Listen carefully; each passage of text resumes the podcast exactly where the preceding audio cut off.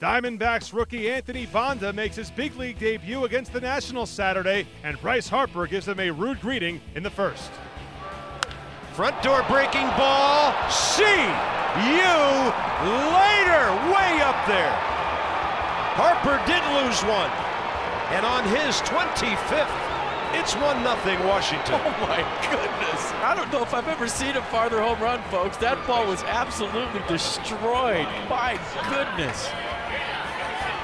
Wow. Another swing and a miss. And that's it. Let's get pitched to Bryce Harper. First pitch is driven to left, and it's deep. And it's at the base of the wall, bounces in for a double. And Bryce Harper has another extra base hit. The Nats lead two to one. And Ryan Madson out of the bullpen. Here's the set of the pitch. Breaking ball hit the ground slowly toward the middle. Difo gets to it. He has it. He whips a strong throw to Zimmerman, and the side retired. Two out, runner at first. The tying run, bottom of the ninth. Nationals leading four to three. Swing and a miss. And the back end of the bullpen. The new guys do it again. So the Nationals rebound after back-to-back losses. They improve to 58 and 38 on the season. Here's their manager, Dusty Baker. Well, you know his command and uh, his poise and demeanor, you know, on the mound. And he doesn't look worried. He was looking worried before. You know what I mean? And uh, his pitch count stayed relatively very low compared to before. He had this many pitches in five innings or six innings, and so uh, you know, looked like Tanner's back, you know, big time, and we needed to win that game for us and for him.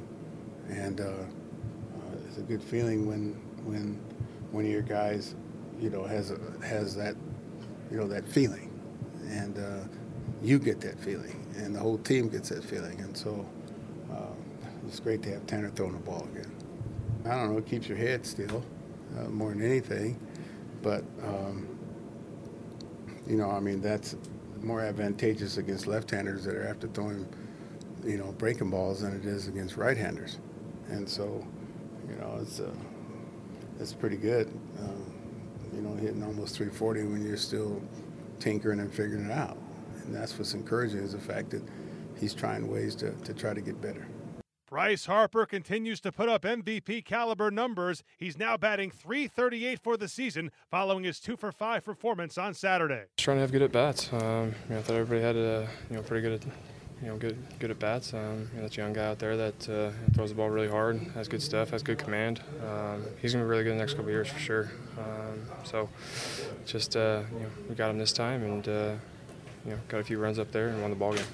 What's impressed you just about the way Madson and Doolittle have pitched those innings, even when they get into jams, the way they get through? Yeah, I mean Madson's been great for us. Um, you know, Doolittle, seeing him come over and do the things he's doing, um, you know, he, he never panics. You know, it's great to see. Um, you know, it's a lot of fun to uh, you know, have a back end like that.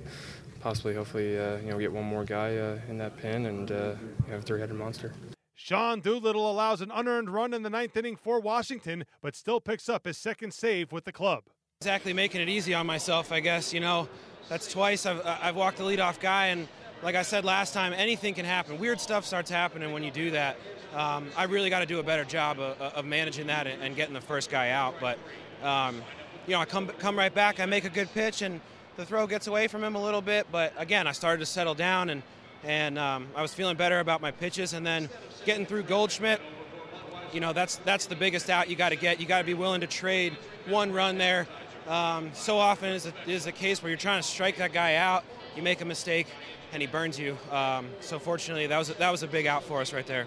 You admitted in your Nats debut that you were pretty amped up. You had the adrenaline going as much as maybe back to your big league debut. How did it feel for you tonight in your second appearance with this curly W on your chest? A lot better. A lot better. It, it felt more like a normal, safe situation on the road. Um, business as usual. You always get a little bit extra adrenaline when you're coming in on the road and the crowd's on their feet, especially here when the roof's closed. It's really loud. Um, so I, I, felt much more, much more under control tonight. You're used to seeing Ryan Madson come in and put up zeros as well out of your bullpen. What's it been like to watch his first few appearances as a national as well? Fun to watch, man. I love that guy, and um, you know he never stops working. Uh, he's been around the game a long time, and he's constantly trying to get better. And um, the success that he's been having um, has been really, really cool to see and uh, you know, hopefully we can uh, both keep it going. Tanner Roark has now won back-to-back starts for Washington. He's 8 and 6 for the year with a 4.83 ERA.